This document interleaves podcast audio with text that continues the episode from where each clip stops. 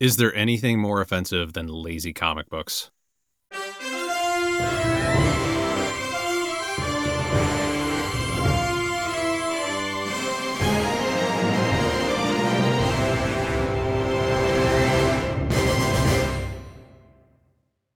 Welcome to 10 Cent Takes, the podcast where we apologize for comic book sins, one issue at a time.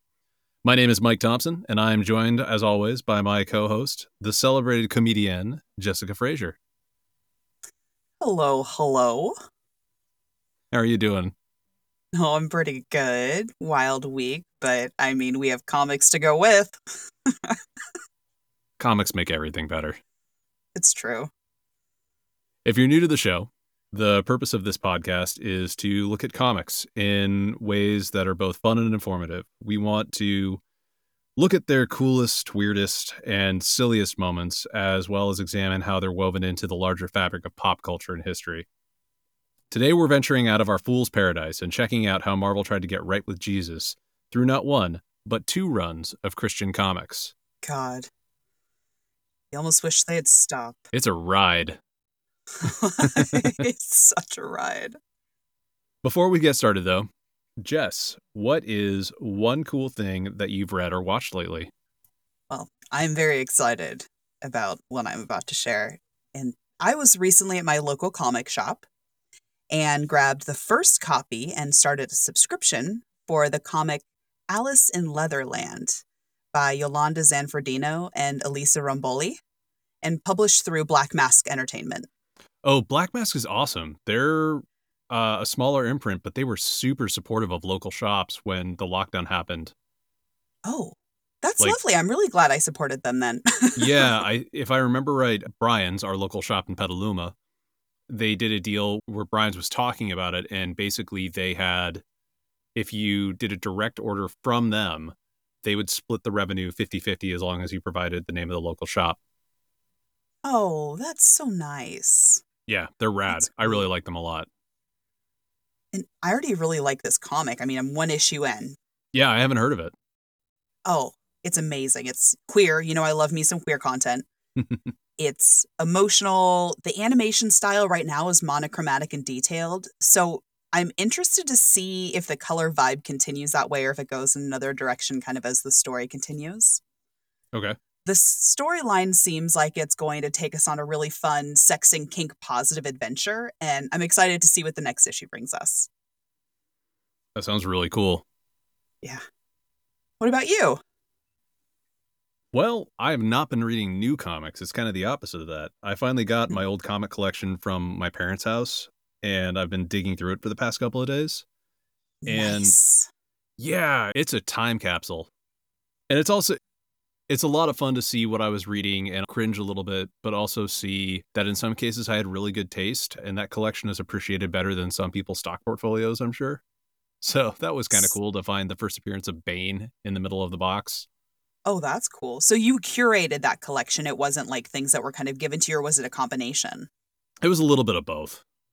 Okay. I started really collecting comics when I was about nine or 10, and it was several long boxes. Th- The first appearance of He Man was in there as well. Oh, And then one of the things that I actively collected was a comic series called X, and it was from Dark Horse in the early 1990s. Dark Horse was using this and a couple of other books to launch their shared superhero universe, and X was this really interesting take on a Batman kind of figure. He was this character who would mark criminals with an X. If you crossed him, you'd receive a, a slash across your face as a warning, or you'd be marked for death with a full X. damn. Yeah. A large part of the character is the mystery around him and his abilities, and the writers weren't afraid to let it stay a mystery for the most part. It's very much one of those, you know, grim and gritty 90s books, but it's also pretty good on the reread. It doesn't quite age as well as I would hope it would, but for the most part, it's really fun. That's great. It's always nice when things meet your expectations most of the way Most of the on way. a Like, reread. yeah, I'm not embarrassed to like 80% of what came across. I dig that. After our last episode, I found myself thinking of weird Christian comics that I've come across, and I realized I actually have some in my collection. So I started digging, And then I wound up digging some more. And it turns out Marvel had two different runs of very different comics for Christian audiences. And this is a first for us. We're going to do this as a two part episode. So we're going to talk about the first run tonight, but we're also going to talk around some of the background with Marvel and religion. I'm so excited for this. You have no idea. I've been thinking about it all week as I've been reading these, again, bananagrams comics, but like bananagrams in a totally different way. Yeah. Than the last ones we read. It's a very mixed bag this time around. Ooh, scary mixed. Yeah. Marvel and the Bible never really had a strong relationship, although they've done some flirtation every now and then. Back in 1953, Atlas, which is the publisher that would become Marvel eventually, they had a short lived series called Bible Tales for Young Folk, which adapted iconic stories from the Bible for younger readers, but it only ran for five issues. So I'm going to put that in a little bit of perspective. Comic circulation in the 1950s was still incredibly high, partially due to the fact that televisions weren't as commonplace as they would be by the end of the decade. Do you remember how in our first episode I mentioned that only 9% of US households had TVs at the start of the decade versus 90% by the end? Yes. Yeah, I do remember that. Yeah. So I came across an article that actually talks about the average comic sales per month in 1959. What do you think that number was? Like what the average circulation of comic books, the entire market? 1959. Well, gosh, they had comics that they were sending through the army and everything. I got it. Had to have been in the millions. Yeah, 26 million. Wow. It was pretty substantial. And the fact that a comic series based on the Bible only sold well enough to last five issues during that insane circulation period is pretty telling about what kids were and weren't interested in reading. Oh. But anyway, overt Christian iconography and characters generally haven't appeared in Marvel's books too often. Certain characters like Daredevil and Nightcrawler are strongly defined by their respective Christianities, but it's generally just treated as faith. It's not identified as the quote true religion. And Marvel's actually made a good point in recent years of setting up a complex pantheon of gods. So it makes it seem like there's no wrong religion to follow. Side note, though, one of my favorite comic details is that Doctor Doom had a recent confrontation with Dracula and he revealed he had splinters of the true cross in his armor as a vampire deterrent. I thought that was just but chef's kiss. oh, wow. It was great. Jesus himself never really appeared in mainstream Marvel books, though there's been occasional messages, or sometimes you'll see the iconography, or occasionally there'll be cameos as well. But honestly, the most notable appearance that I'm aware of was in the 1970s Ghost Rider comic when a mysterious character, only identified as a friend, shows up to save Ghost Rider on occasion. It was very clearly meant to be Jesus, but this character was eventually retconned to be an illusion created by the demon Mephisto. This is one of those things that's just, it's so weird. I want to take a moment to focus on it. So, writer Tony Isabella, who is actually the guy who created Black Lightning, which I know you've been reading a bit of lately. Yeah. So he explained how this character came to be in an interview a while ago with Comics Buyer's Guide. Would you like to to read what he said out loud for our audience? Certainly. All right. Getting prior approval from editor Roy Thomas, as I would from later editors Len Wein and Marv Wolfman, I introduced the friend into the series. He looked sort of like a hippie Jesus Christ, and that's exactly who he was, though I never actually called him that. It allowed me to address a disparity that had long bothered me about the Marvel Universe. Though we had no end of hells and Satan surrogates in our comics, we had nothing of heaven. After two years, I'd written a story wherein, couched in mildly subtle terms, Blaze accepted Jesus as his savior and freed himself from Satan's power forever. Had I remained on Ghost Rider, which was my intent at the time, the title's religious elements would have faded into the background. Blaze would be a Christian, but he'd express this in a way he led his life. Unfortunately, an assistant editor took offense at my story. The issue was ready to go in the printer when he pulled it back and ripped it to pieces. He had some of the art redrawn and a lot of the copy rewritten to change the ending of a story two years in the making. The friend was revealed to be not Jesus, but a demon in disguise. To this day, I consider what he did to my story one of the three most arrogant and wrong headed actions I've ever seen from an editor. Someone still got feelings about this. Feelings. Like all capitals. Salty. So, that assistant editor that he's talking about is has been later identified as Jim Shooter, who eventually became Marvel's editor in chief in 1978. Shooter's kind of an interesting guy. He's hailed as the person who really righted Marvel's ship after a lot of prolonged instability. So during his tenure, there were a lot of acclaimed runs and storylines. Like all those Saturday morning cartoons we talked about in our first episode, those all happened under his watch. So you can't say that he didn't do a good job. But a number of major industry figures have also gone on record to state that he forced a lot of editorial decisions on people working for him. Interestingly, though, Shooter actually gave a video interview last year where he actually addressed Isabella's description. He said he was concerned about the Jesus storyline because it would have, quote, basically established the Marvel universe as a Christian universe and that all other religions were false, and he felt that would have alienated other readers. That's kind of how I feel about it. I I can't say I disagree with him, but I can also see Isabella's point. I don't know what the right answer would have been, but it's yeah. an interesting moment of comic history. Yeah, absolutely. Now the funny thing is that the first comics that we're going to talk about actually were published by Marvel when it was running under Shooter's guidance. So, two of these were co written by Roy Gasnick. Gasnick himself is also a pretty fascinating guy. He basically spent the entirety of his adult life in the Franciscan order. He wound up serving as the director of communications for the Franciscan province of the East Coast Holy Name Province, which was headquartered in New York.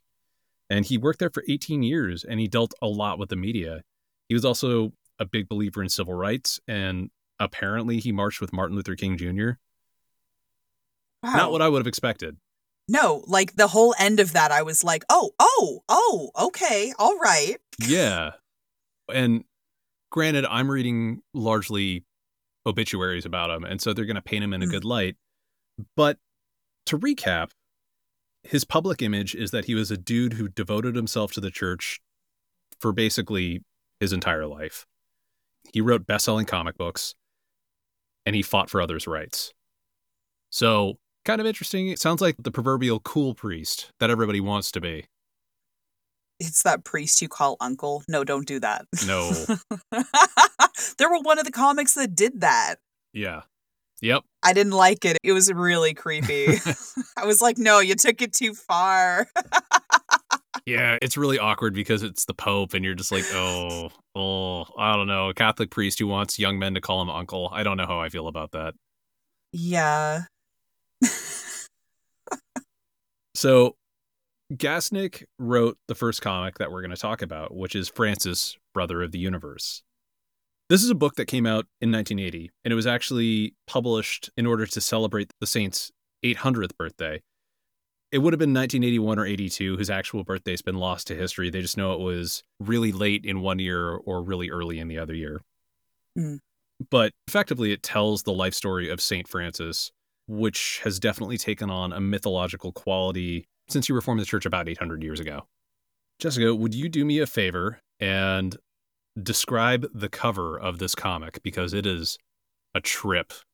It is a trip. Okay so it is, first of all, at the very top, in the box that would usually have the comics code, the little emblem, it actually has Francis himself with a mm-hmm. wolf. and it says 75 cent, one first issue. Marvel Comics Group. Francis, brother of the universe. His complete life story. And okay, guys, this is exciting. Like, it is an exciting cover. So, first, you see a guy on horseback, a medieval guy on horseback, and it's a white horse, and he's got a sword in the air, and it's cutting through the text at the top, and there's fighting behind him in a big cloud. And then there, then you see Bald Francis. We're to talk about why is he bald? Okay. it's like why do you have to do that? Like just get rid of the whole thing. I don't know. Anyway.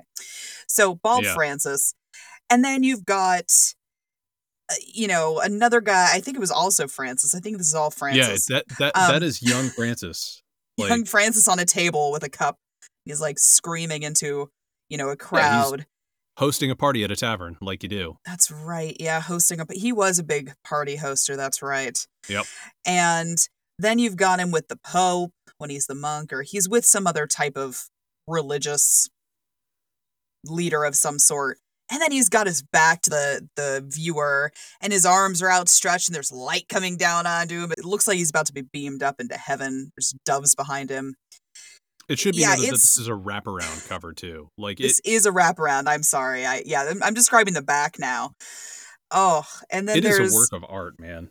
It is a work of art. It's really pretty. It's very colorful. It's all very eye catching. Yeah, There's more fighting. There's a sultan or a king, and then there's Francis singing at the bottom. Yeah. He is just singing his little merry heart out. yeah, it is. it's a fun cover.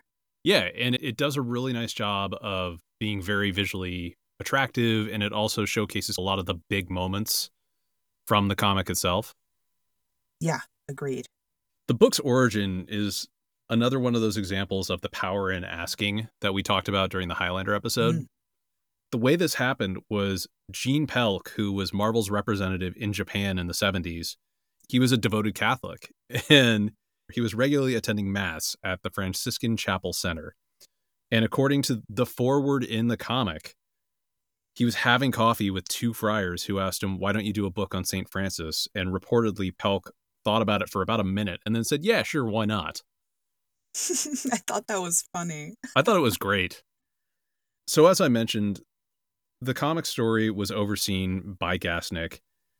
He basically oversaw the dialogue and, and the general story, but he didn't write the script. The comic script was written by Mary Jo Duffy, who'd recently been writing Marvel's Star Wars series in the 70s.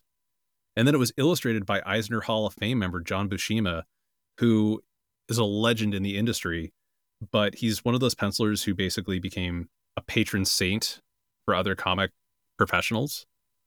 Buscema's involvement feels especially relevant in this case because this is a medieval comic, and one of the comics that he really worked on a lot was Conan the Barbarian. So he was really very much in his element. And you can tell because the art in this book is great. Oh, it's amazing. Yeah, Marvel clearly believed in this book and they put some serious talent behind it. What was your overall reaction or impression of the comic? I'm curious. I feel like this is the type of religious comic that kids won't get embarrassed over liking. It's got adventure, it's colorful, and those cheeks could cut glass. I was Im- I was impressed.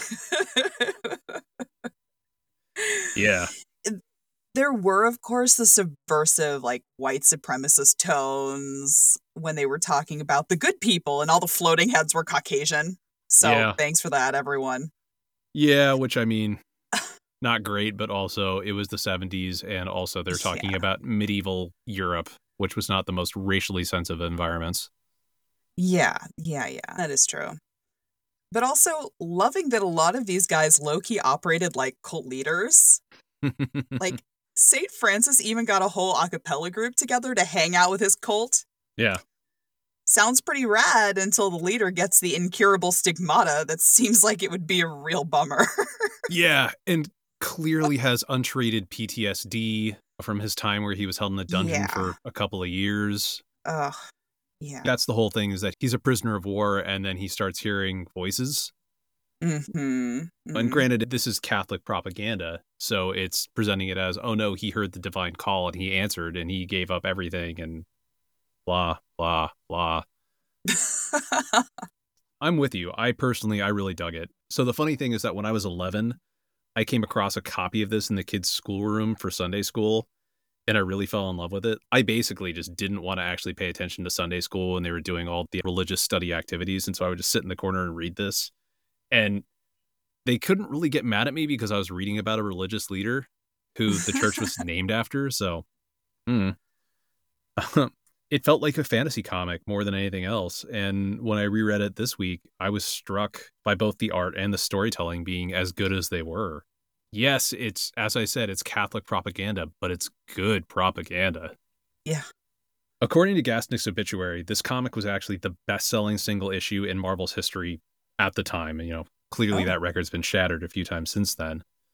It apparently moved more than a million issues, which Oh, in wow. 1980 was like unheard of.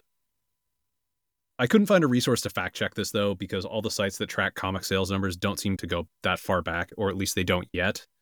But it was clearly popular enough to spawn a couple of other related comics that I've seen referred to on the web as the Saint series. That's where we're going to go next. Following the success of Francis Brother of the Universe, Marvel launched Pope John Paul II's biographical comic, which it's a thing.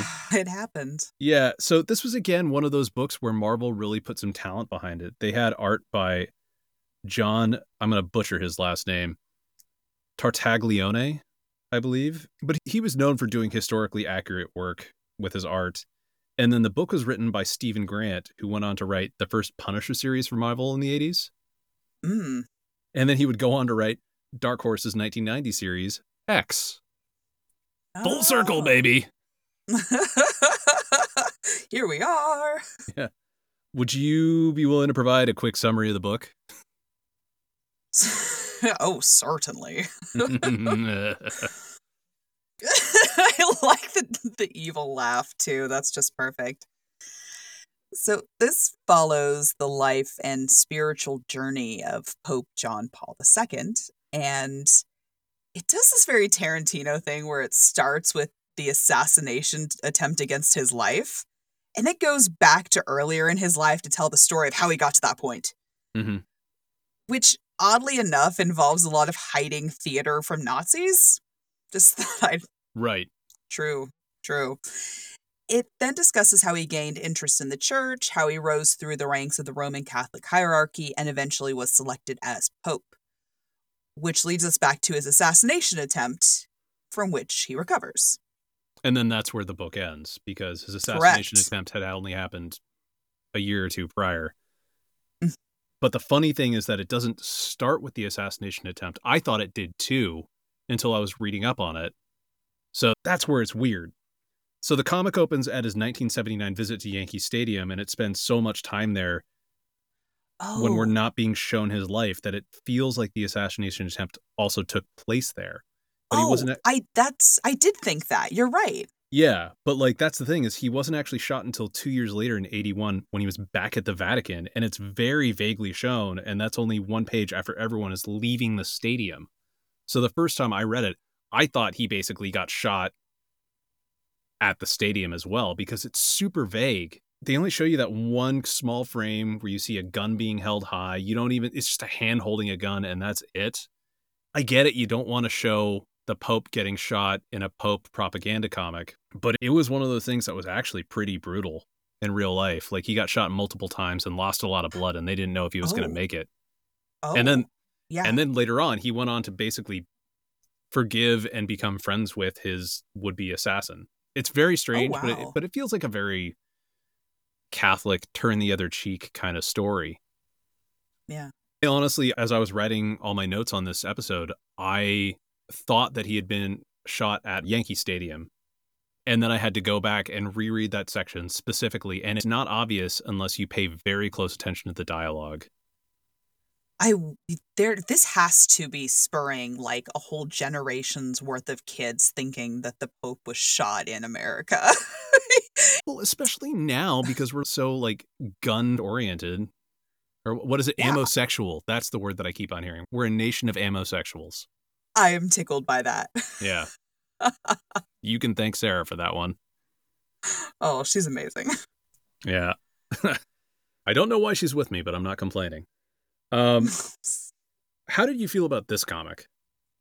I think they did a good job making a continually captivating storyline, especially as biographies go, all things considered. Yeah. It was funny because I was picking up some super queer vibes from him. the whole like not just the whole theater thing because that's that's a a generalization I don't follow necessarily, but it's just it was that whole like having his actor friend move in with him so they could continue practicing their craft Mhm. as it was I'm just like, man, I've heard that before. And Yeah. yes, we hear you loud and clear. it portrays his younger life and he is shown as a being an altar boy and very devoted to the church and then and this is for anyone who is not familiar with the life of pope john paul he became really interested in theater after his brother died and he went Correct. And visited his brother's friends who were a theater troupe and so he got super into theater and there's a note about how a priest really wanted him to join the priesthood and they were like oh no he's a great orator and all that and he's got a wonderful presence but he's going to be an actor and the priest was apparently heartbroken anyway sorry side tangent over No, that's okay. It, I I was also irritated. So at the end of the comic, they made a big deal about how a woman was also shot when he Yeah. was, and that he was going to go visit her before he went back. To, he even said when I, before we go back to Rome. That's what it said in the thing. So I don't know what happened. I don't know what the whole thing was with that because I Yeah. specifically wrote back to Rome, but they never said her name nor did they actually show him going to see her, and that definitely rude. for something that got billing on the cover it's featured very little in the comic Mm-hmm. What about you? How did how did this rub you? i dug it. I didn't dig it as much as francis brother of the universe to be honest. But overall if you're going to do a biography as a comic you could definitely have a worse subject. It felt pretty exciting. He lived a pretty interesting life growing up between two world wars in, in poland. Parts of it like the bit where he joined the secret seminary in poland during world war ii felt almost like something out of a spy story more than anything else and it also felt like the comic wasn't afraid to poke a little fun at him like when he volunteered to clean out the toilets that the, the nazis had ruined hmm I kind of appreciated that it, it wasn't taking him as seriously as I felt it could have. A, a lot of biographies would be like, no, you can't show him in any way that makes him seem less than saintly. Which we'll get to we'll get to that in our next comic, but I I appreciated the moments of levity as well. The the book itself, though, it does a pretty good job of making him seem like a good guy who just happened to be called to greatness. I felt the only parts where I really got bored were the bits with the unnamed journalist who provides the framing narration while he's waiting for the Pope to speak at Yankee Stadium. yeah. First of all, this is the first guy we see. He's the one who's the narrator, and he doesn't even get a name. And then I kind of laughed at how he opens the comic stating, The Pope is my beat. And then later on states that the Yankee Stadium speaking event is the only time he sees the Pope in person. Yeah, I noticed that too. I thought that was weird. It was really weird. And I mean, like, it was inconsistent. it felt like the editor should have given it one more pass and they could have sat there and it I mean honestly if they just said this was the last time I saw him in person or something like that it would have been fun. Yeah. Mm. And then I like I said I was a little surprised at how little the assassination attempt was featured since it's literally called out on the cover. Like whatever. Oh fine.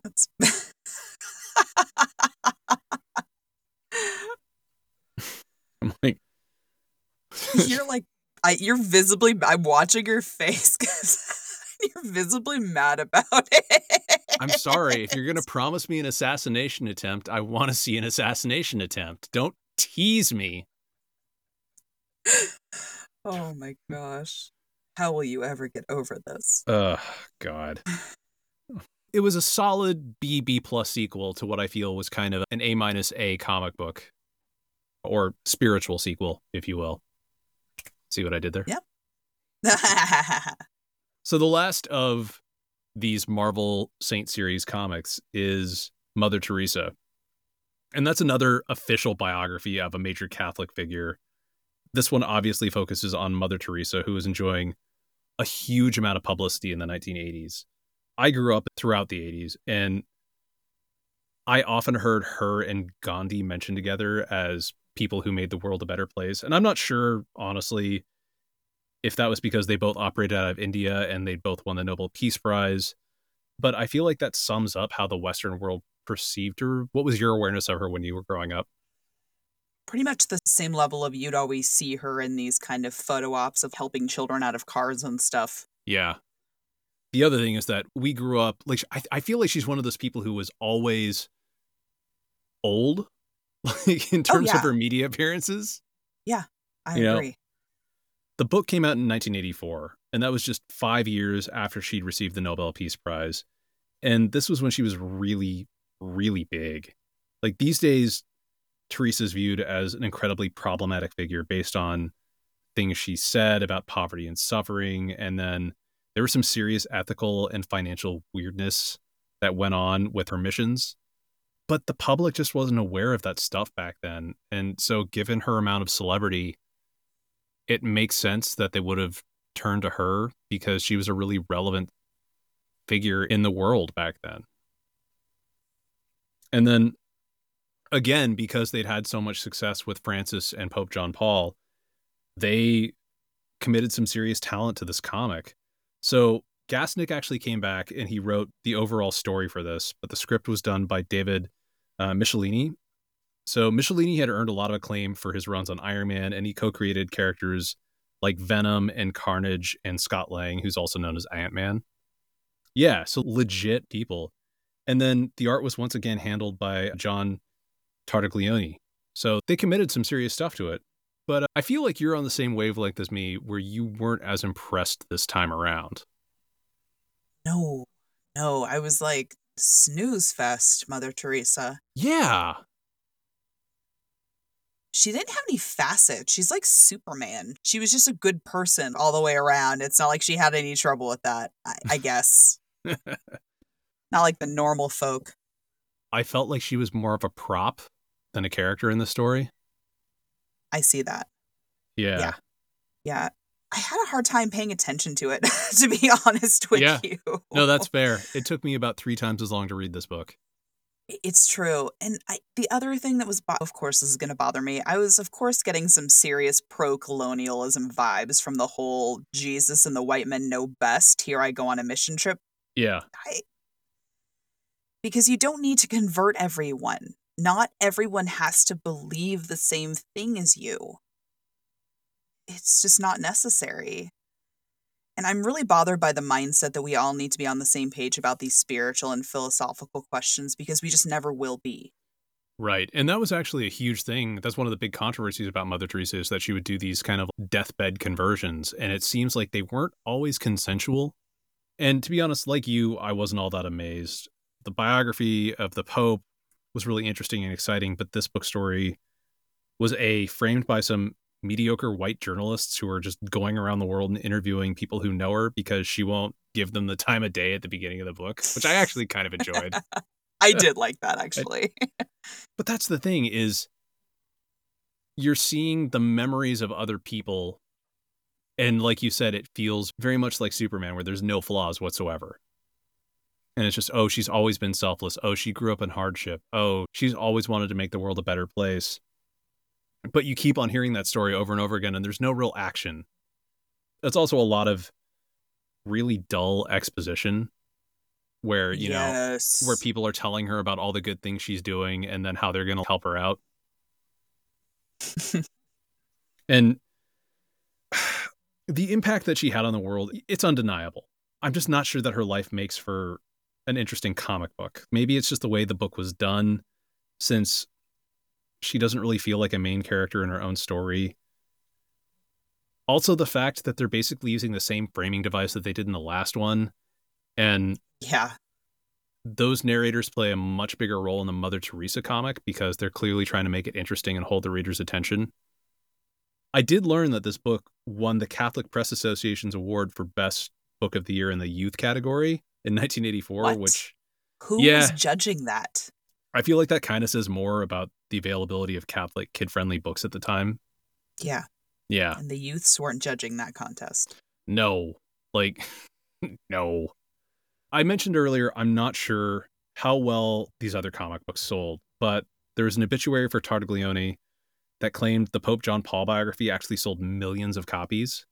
And it's the same thing with the Francis Brother of the Universe one because it clearly did well enough that they wanted to make this Pope John Paul comic. And then there's an online archive for Gasnick that's hosted by a Catholic organization, and they actually show all the different languages that the comic was printed into now. I really want to get a copy of the Japanese one now because it came with a really beautiful book cover. Oh, It's lovely. And plus, it's just kind of a cool artifact, you know? yeah. But I don't know how well the Mother Teresa book sold because there are numerous articles providing circumstantial evidence talking about how well Francis and Pope John Paul sold. And then they'll say, oh, and then there was also this Mother Teresa comic. There's no further information. So I get the impression it maybe didn't do as well as everybody wanted it to. Oh, big dreams, Mother Teresa. I know. To be honest, though, my impression is that the Catholic Church didn't really have any other figures with this much name recognition. Like, St. Francis is a pretty major character even outside of Catholicism. My parents' church was named after St. Francis, and they're Episcopalians. And Pope John Paul and Mother Teresa had that kind of international rock star celebrity that few others could even dream about in an age when viral fame wasn't really a thing. Great. So it seems like everyone kind of looked at these books overall as wins, and then they decided to walk away from the table while they were still ahead, which is kind of the opposite of what happened in 1992. We're going to talk about that next episode. Ooh. We're going to leave it on a cliffhanger. What are your final thoughts? How do you feel about these 80s Catholic comics? I mean, so far it's kind of a mixed bag. The Francis brother of the universe. I thought that was it was fun. I enjoyed reading that one. I even enjoyed reading the majority of the Pope John Paul II one. Mm-hmm. And then we got to Mother Teresa and literally I fell Yeah. asleep. And like, yeah, I do a lot of my reading in the evening, but Yeah. I'm a night owl. It's it was not the time. Yeah. Comic books shouldn't put you to sleep. No, it was the content. So hmm. I think I've got that nostalgia factor a little bit too with the Francis book. So there's one of these books that I still absolutely love, and it's got this very soft spot in my soul, if you will. And the Pope John Paul comic, I, I agree. It's mostly fun. It's not flawless. Like, there's no part of the Francis book that I sat there and really skipped through. It was all interesting. And then Mother Teresa, I I'm not exactly thrilled that it's part of my collection now, but at the same time, I feel like I can't get rid of it because it's, you know, part of that trilogy, that holy trinity of saints comics, if you will. Sorry, all the Let's religious puns real. keep on coming out tonight. It's just, Well, I was just thinking about the fact that I don't even think it's that. I think you're worried about throwing away Mother Teresa. Don't lie to me. yeah, I feel like I. Like, what happens when you piss off a Catholic saint? I don't know. She's going to be staring at you from the trash can like, why did you do this to me? Oh, she already looks like a goblin. That'll be scary enough.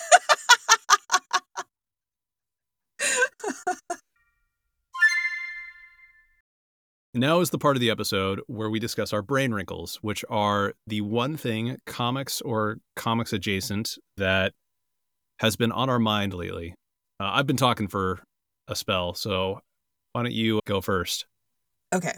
So I've actually been really irritated about something comics related. Ooh. I you're shocked, I'm sure. I'm never irritated about irritated about anything in this world. What? You? No, go on. What? What? So I collect the six inch Marvel Avengers action figures by Hasbro. They're just the really simple ones, really only the arms and the head kind of moves, and the Yeah. arms kind of move one way. They're cheap. They're just like, what, five, Yeah. six bucks at the checkout stand. Yeah. And I collect them because I action pose them in my hanging plant garden and all my macrame. So they're just in all my plants, just flying around. Uh, But what irritates me, I'm convinced that they just don't make the female characters in their widespread kids' toy series. Oh, they don't. They make That, that's it pisses me off. And they make some of the antagonists even. I have Thanos. I, Yeah. And I can't get the Scarlet Witch or Black Widow. It just bothers me so much. It's Yeah. hard enough to get the female characters in any kind of movie of their own or any kind of thing of their own. I was really happy the Scarlet Witch getting a a spotlight and I'm glad that Black Widow is getting one too, but it's just you could say leaving the best for last, but you just kind of forgot, didn't you? Yeah, that actually reminds me a little bit of the cartoon Young Justice. So mm. they had two seasons of that show and then it got canceled and apparently it got canceled because the core audience for it wound up being young women. And as a result, they weren't buying the action figure toys that were being marketed because they were all male action figures. Eventually, they wound up bringing it back for DC Universe and then HBO Max. It, it's a great cartoon, but I just remember getting so irritated where I was like, really? Instead of actually trying to make toys that would appeal to the audience, you just canceled this fucking show? All right. That's so annoying. And it, you know, it really bothers me that we always assume that boys won't play with action figures of girls. Yeah, it's dumb. And yeah. And we absolutely need to quit assuming that girls won't play with action figures at all. Because yeah. they will. I'm actually I'm really surprised that they're not making female character action figures now. Like it's like the last couple of years I feel like that's been flipped, but I guess it's still a thing. Yeah, it's it's just I'm sorry. That sucks. no, it's okay. It's okay. It just makes me want to write like angry letters and you know, because I want action figures too, god damn it. Yeah. well, what about you? What's sticking deep in your brain? It's going back to that collection that I got from my parents' house. So, part of that collection, one of the other cool things that was included is the 2002 Taskmaster miniseries from Marvel, which sent me down a rabbit hole with Marvel Unlimited because you know they've got all the back issues on there. Taskmaster is a villain who's also become a bit of an anti-hero. He's been around Marvel for a while. He's this mercenary who usually uses his power of photographic reflexes to mimic the moves of other heroes. And he's had three dedicated miniseries so far, and they're all really good. Like they're really fun and each one tells a very different story and they all explore his character in really interesting ways. And the last two series have been really funny, which means I'm kind of bummed about how generic he looks in all the promo stuff that they put out for Black Widow, the movie. Like, he's a dude who wears a cape with a hood and has pirate boots and is just bristling with weapons. And that is not what we're getting. I love that, though. Oh yeah, it's super over the top and theatrical. His whole thing is that he has a a mask that looks like a realistic skull as opposed to that helmet that's got kind of a vague skull motif. Yeah. That's way scarier. It is, but at the same time he hangs out a lot with Deadpool and so there's that zaniness to him as well. And instead we're getting this kind of I don't know, mute generic badass character in all the trailers who looks like he has some cool flashy moves, but it doesn't really seem to go much beyond that. I don't know, like it might surprise us, but who knows? But it's also made me realize how forgettable most of the villains in the MCU are, and I wish Marvel would just give us more characters like Loki who make repeated appearances and then develop some real depth and then evolve into something more than what they are when they first appear. Yeah. It'd be nice to see. Yeah. Well, with that, I think it's time to wrap things up. We'll be back in two weeks where we will continue the story of Marvel's foray into Christian comics. And until then, we'll see you in the stacks. Thanks for listening to 10 Cent Takes. Accessibility is important to us. Text transcriptions of each of our published episodes can be found on our website. This episode was hosted by Jessica Frazier and Mike Thompson, written by Mike Thompson, and edited by Jessica Frazier. Our intro theme was written and performed by Jared Emerson Johnson of Bay Area Sound, while our credits and transition music is Pursuit of Life by Evan McDonald and was purchased with a standard license from Premium Beat. Our banner graphics were designed by Sarah Frank, who goes on Instagram by cut underscore thistles. If you'd like to get in touch with us, ask us questions, or tell us about how we got something wrong, please head over to 10centtakes.com or shoot an email to 10centtakes at gmail.com. You can also find us on Twitter. The official podcast account is 10 Cent Takes. Jessica is Jessica with a, and Jessica spelled with a K. And Mike is Van Sau, V A N S A U. Stay safe out there. And support your local comic shop.